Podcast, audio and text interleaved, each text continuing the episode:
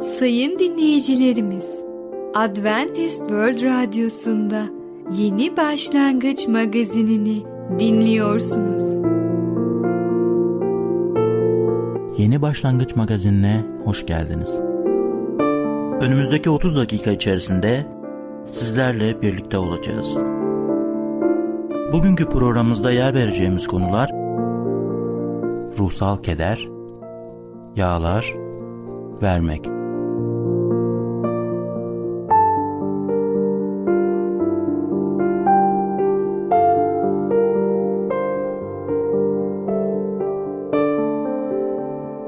Adventist World Radyosu'nu dinliyorsunuz. Sizi seven ve düşünen radyo kanalı. Sayın dinleyicilerimiz, bizlere ulaşmak isterseniz e-mail adresimiz radio.umutv.org radio.umutv.org Bizlere WhatsApp yoluyla da ulaşabilirsiniz. WhatsApp numaramız 00961 357 997 867 06 00961 357 997 867 06 Merhaba değerli dinleyicimiz. Ben Tamer. Bereket Dağı'ndan Düşünceler adlı programa hoş geldiniz. Bugün sizlere ruhsal keder hakkında konuşacağız. İlk önce Luka 24. bölüm 21. ayeti okuyacağım. Oysa biz onun İsrail'i kurtaracak kişi olduğunu ummuştuk. Dahası var. Bu olaylar olalı 3 gün oldu. Öğrencinin belirttiği her gerçek doğruydu. Fakat bu gerçeklerden çıkardıkları sonuçlar yanlıştı. Ruhsal bir keder belirtisi olabilecek her şey yanlıştır. Moralim bozuksa ve sıkıntılıysa ne Tanrı'yı suçlamalıyım ne de diğer insanları. Keder iki şeyden ortaya çıkar. Şehvetle arzu ettiğim bir şeyi ya doyum noktasına getirmişimdir ya da hiçbir şekilde getirememişimdir. Her iki durumda da sonuç kederdir. Şehvet demek hemen şu anda elde etmeliyim demektir. Ruhsal şehvet Tanrı'dan bir yanıt talebi içerisinde olmama sebep olur. Halbuki yanıtı veren Tanrı'nın kendisini aramam gerekir. Ne ümitler içerisindeyim? Tanrı'ya umut bağlamam ya da güveniyor olmam böyle mi sonuçlanacaktı? Bugün üçüncü gün mü ve Tanrı hala ondan beklediğim şeyi yapmadı mı? Bu şekilde üzülmekle ve Tanrı'yı suçlamakla haklı mıyım? Her ne zaman Tanrı'dan Tanrı'nın dualarımıza bir yanıt vermesi konusunda ısrar edersek yoldan çıkmış oluruz. Duanın amacı Tanrı'yla ilişki kurmamızdır. Amaç bir şeyler için yanıt almak değildir. Fiziksel olarak sağlam olup da kederli olmak mümkün değildir. Çünkü keder bir hastalık belirtisidir. Bu ruhsal olarak da doğrudur. Keder ruhsal olarak yanlıştır ve bunun sorumluluğu da bize aittir. Tanrı'nın gücünü görmek için göklerden görümler, dünyayı sarsacak olaylar bekliyoruz. Kederli olmamız bile bu beklentimizin kanıtıdır. Fakat Tanrı'nın her zaman gündelik yaşantımızda ve çevremizdeki insanlarda çalıştığını unutuyoruz. Sadece itaat etsek ve Tanrı'nın bize verdiği görevi yapsak onu göreceğiz. İsa Mesih'in yüce tanrılığını yaşamımızın gündelik işlerine fark etmeyi öğrendiğimizde Tanrı'nın en şaşırtıcı esinlerinden birini yaşayacağız. İnsana aslen asil kabiliyetler ve dengeli bir akıl bahşedilmişti. Varlığında mükemmeldi ve Allah'la uyum içindeydi. Düşünceleri saftı, amaçları kutsaldı.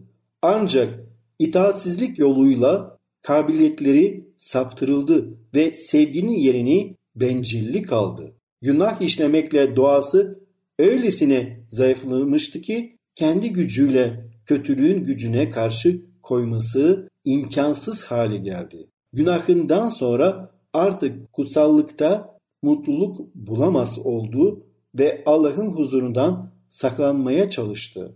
Yenilenmemiş kalbin durumu hala budur. Allah'la uyum içinde değildir ve onunla birliktelikten mutluluk duymaz. Günahkar Allah'ın huzurunda mutlu olamaz. Kutsal varlıkların arkadaşlığından çekinir. Cennette girmesine izin verebilseydi bundan keyif almazdı. Orada hüküm süren özverili sevgi ruhu her kalp sonsuz sevginin kalbine karşılık verir, yüreğinde hiçbir şarkı uyandırmazdı. Düşünceleri, ilgileri, güdüleri oranın günahsız sakinlerini yönlendirenlere kıyasla çok farklı olurdu. Cennetin melodisini bozan akortsuz bir nota olurdu. Oranın ışığı ve neşesinin merkezi olan kişiden saklanacak yer arardı. Kötüleri cennetin dışında bırakmak Allah tarafından verilmiş keyfi bir buyruk değildir. Oranın ortamına kendi uykusuzluğu günahkarı dışarıda bırakır. Tanrı'nın görkemi onlar için yakıp yok eden bir ateş olurdu. Onları kurtarmak için ölen kişinin yüzünden saklanmak için yok edilmeyi memnuniyetle karşılarlardı. Kendi halimizle düştüğümüz günah çukurundan çıkmamız imkansızdır. Kalbimiz kötüdür ve onu değiştiremeyiz. Kim temizi kirliden çıkarabilir? Hiç kimse. Benliğe dayanan düşünce Tanrı'ya düşmandır. Tanrı'nın yasasına boyun eğmez, eğmez de. Eğitim, kültür, irade gücünün kullanma insanın çabaları hepsinin yeri var ancak burada yetersizdir. Dış görünüşte bir davranış doğruluğu sağlayabilir ama kalbi değiştiremez. Hayat kaynağını arıtamaz. İnsanların günahtan kutsallığa değişebilmeleri için yukarıdan gelen yeni bir hayat, işten çalışan bir güç olması lazım. O güç Mesih'tir. Yalnızca onun lütfu ruhun cansız yetilerini uyandırabilir ve onu Allah'a, kutsallığa çekebilir. Kurtarıcı bir kimse yukarıdan doğmadıkça yani yeni bir hayata yol açan yeni bir kalp, yeni istekler, amaçlar ve güdüler edinmedikçe Tanrı'nın egemenliğini göremez demişti. Sadece insan doğasından var olan iyiliğini geliştirmenin yeterli olacağı fikri ölümcül bir yanıltmadır. Doğal kişi Tanrı'nın ruhuyla ilgili gerçekleri kabul etmez. Çünkü bunlar ona saçma gelir. Ruhça değerlendiklerini için bunları anlayamaz. Sana yeniden doğmalısın dediğimde şaşma diyor 1. Korintiler 2.14. Mesih hakkında şu yazılmıştır. Yaşam ondaydı ve yaşam insanların ışığıydı. Bu göğün altında insanlara bağışlanmış bizi kurtarabilecek başka hiçbir ad yoktur. Dolayısıyla tövbe zamanı varken kurtarıcıya gelelim ve ona bütün yüreklerimizle iman edelim. Onun gösterdiği doğru yoldan yürüyelim. Biliyoruz ki o bizi mutlu yarınlara götürecek. Değerli dinleyicimiz, bugün ruhsal keder hakkında konuştuk. Bir sonraki programda tekrar görüşmek dileğiyle, hoşçakalın.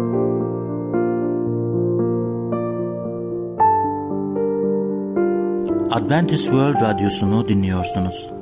Sizi seven ve düşünen radyo kanalı. Sayın dinleyicilerimiz, bizlere ulaşmak isterseniz e-mail adresimiz radio.umutv.org radio.umutv.org Bizlere WhatsApp yoluyla da ulaşabilirsiniz. WhatsApp numaramız 00961 357 997 867 06 00961 357 997 867 06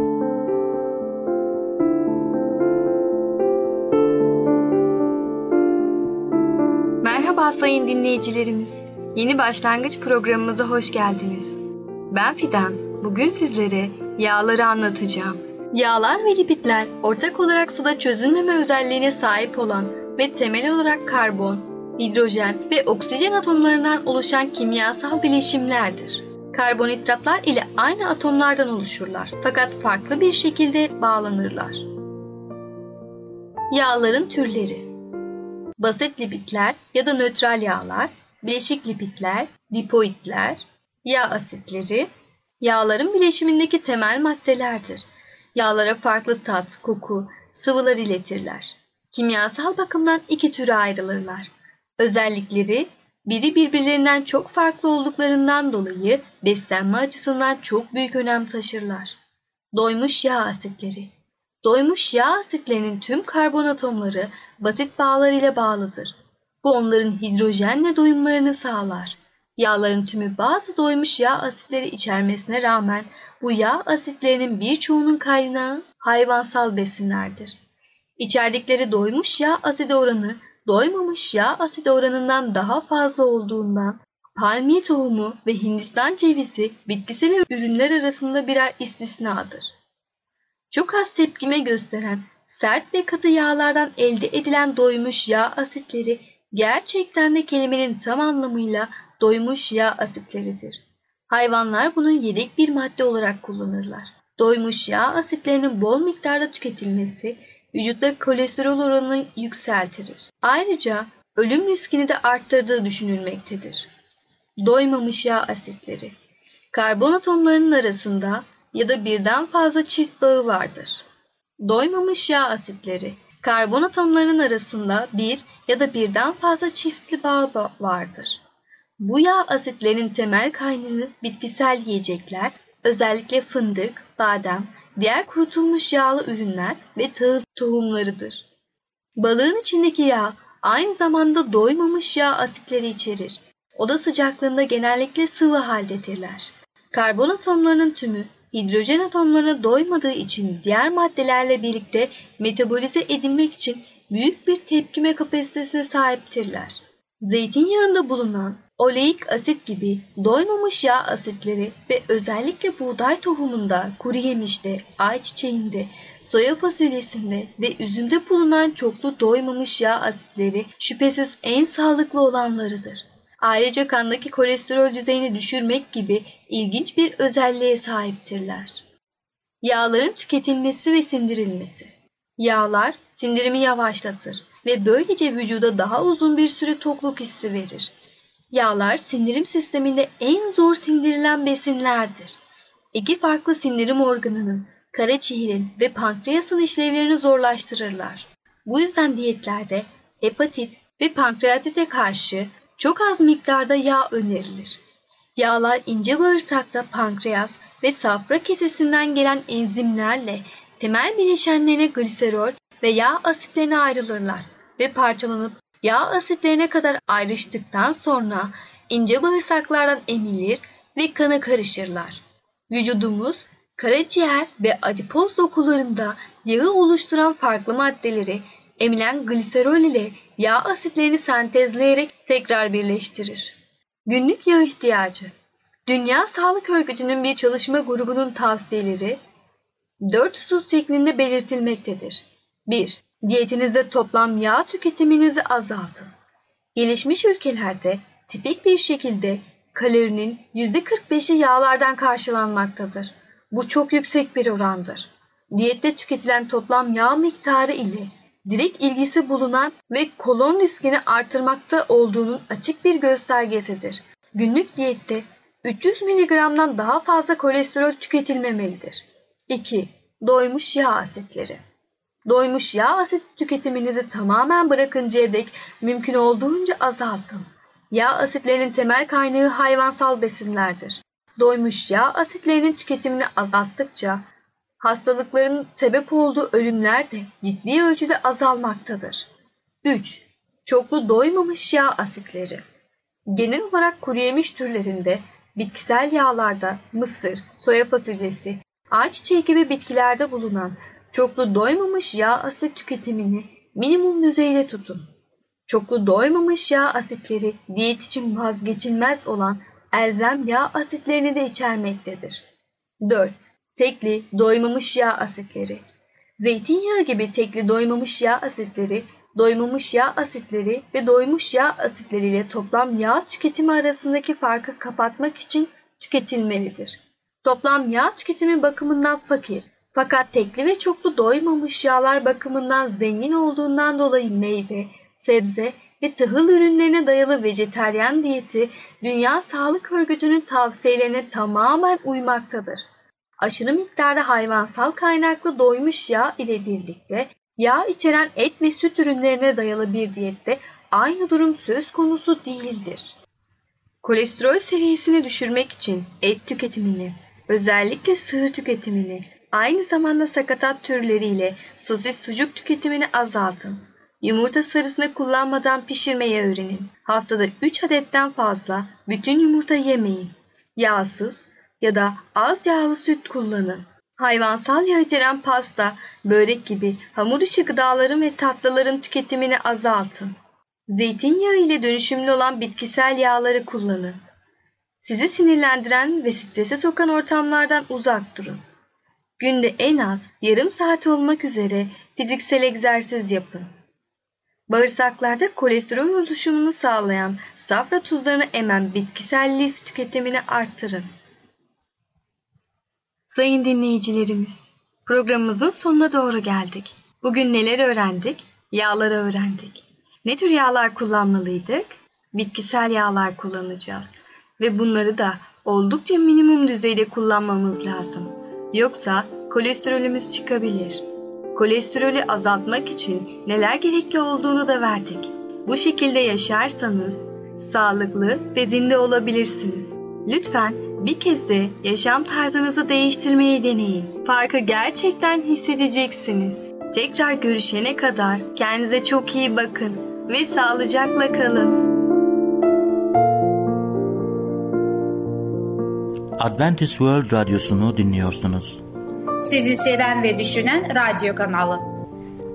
Sayın dinleyicilerimiz, bizlere ulaşmak isterseniz e-mail adresimiz radio.umutv.org radio.umutv.org Bizlere WhatsApp yoluyla da ulaşabilirsiniz.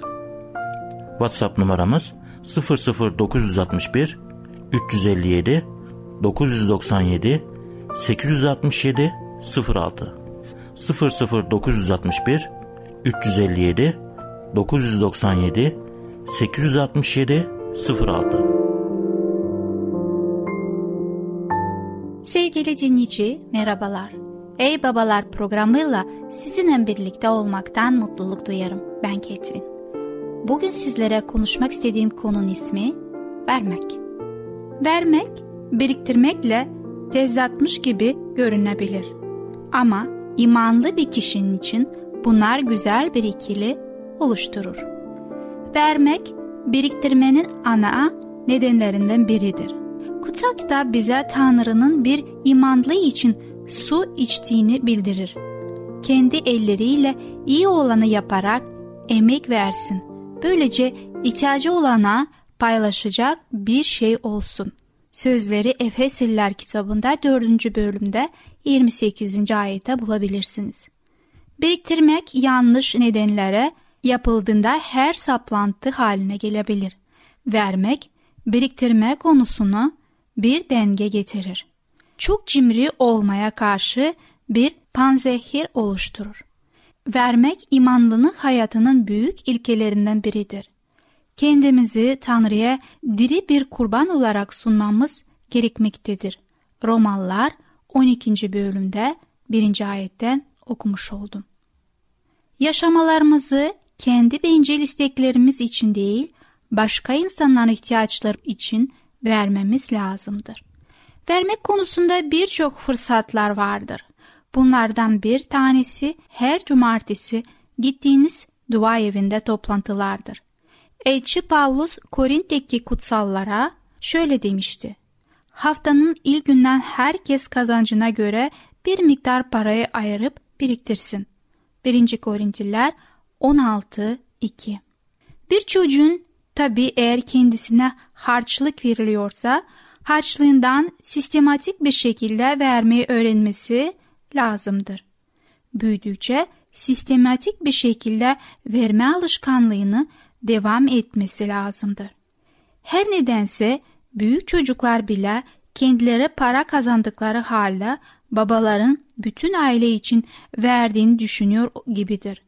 Gençlerin kendi aile sorumluluklarını yüklenmeden önce gelirleriyle orantılı bir şekilde vermeyi öğrenmelerine en iyi zamanı evde anne babalarıyla yaşadıkları zamandır.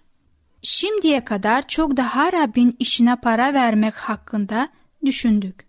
Çocukları büyüyüp para kazandıkça babanın bu para konusundaki sorumluluğu nedir?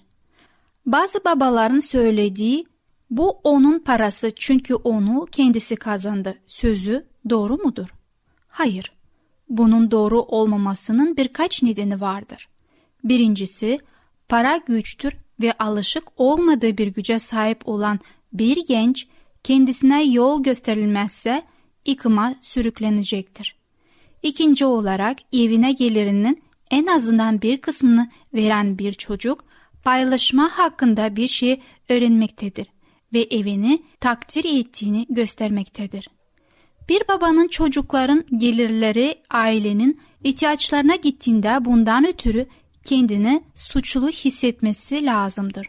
Son olarak onların kazandığı paraya ihtiyaç olması bile çocukların babalarının hayatların bu kısmı konusunda yönetim sahibi olduğunu anlaması yararlı bir şeydir. Vermenin bir başka yararı da ihtiyaç içinde olan kişilere karşı merhametli bir ruh teşvik etmesidir. Çocuklarımızın başkalarının ihtiyaçlarına merhamet gösterip ellerinde geldiği kadar paylaşmalarını isteriz. Eğer çocuklarımızın başkalarının ruhsal ihtiyaçlarıyla ilgilenmelerini istiyorsak, etrafımızdaki fiziksel ihtiyaçlara sırtımızı dönemeyiz. Bu da sağduyu ve yol gösterim gerektirir.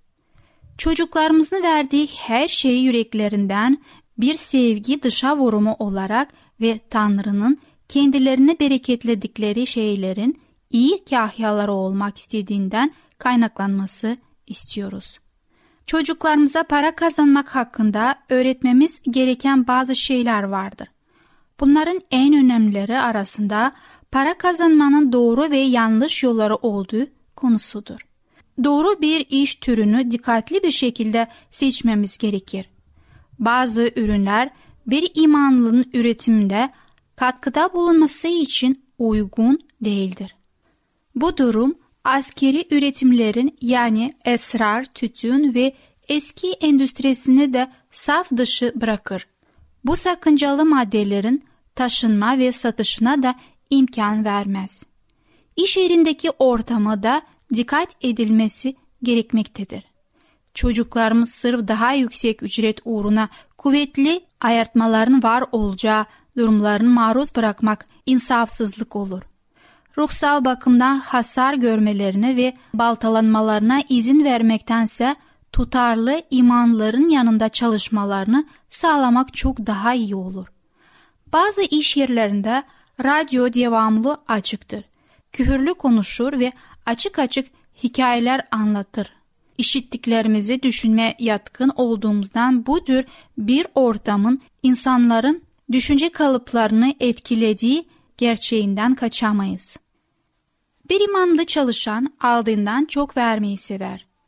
Birisi hakkında söylenilecek en iyi sözlerden biri, vurgun yapmak için değil, hayatını kazanmak için çalışıyor sözüdür. Bu da bizim işimizde bize yol gösterecek iyi bir ilkedir. Beklediğimiz ücret için belirli bir iş çıkartmalı ya da üretmeliyiz. İş gücü piyasadaki bazı insanlar eğer işe giderlerse bir şey üretseler de üretmeseler de para almaya hakları olduğunu düşünüyor gibidir. İmanlı çalışan güvenilir bir çalışandır ve tek motivasyonu para değildir. İmanlı çalışan işverene itaat eder. 1. Petrus 2.18 Bizlere ters huylu ve zor insanlar olan patronlara bile itaat etmemiz gerektiğini söyler. Çalışan birisinin patronunu kendisine hayatını kazanma aracılığını verdiğinden ötürü takdir etmesi gerekmektedir. Kendisi aslında işverenin çabalarından yaratmaktadır. Birçok çalışan bunu tam tersi bir tutuma sahiptir. Sevgili dinleyici, vermek adlı konumuzu dinlediniz. Bir sonraki programda tekrar görüşmek dileğiyle. Hoşçakalın. Adventist World Radyosu'nu dinliyorsunuz. Sizi seven ve düşünen radyo kanalı. Sayın dinleyicilerimiz, bizlere ulaşmak isterseniz e-mail adresimiz radio.umutv.org radio.umutv.org Bizlere WhatsApp yoluyla da ulaşabilirsiniz. WhatsApp numaramız 00961 357 997 867 06 00961 357 997 867 06 Gelecek programımızda yer vereceğimiz konular işitmeye adanmış, İshak'ın hikayesi, para kazanmak. Yeni Başlangıç adlı programımızı pazar, salı ve perşembe günleri aynı saatte dinleyebilirsiniz. Bir programımızın daha sonuna geldik. Bir dahaki programda görüşmek üzere, hoşçakalın.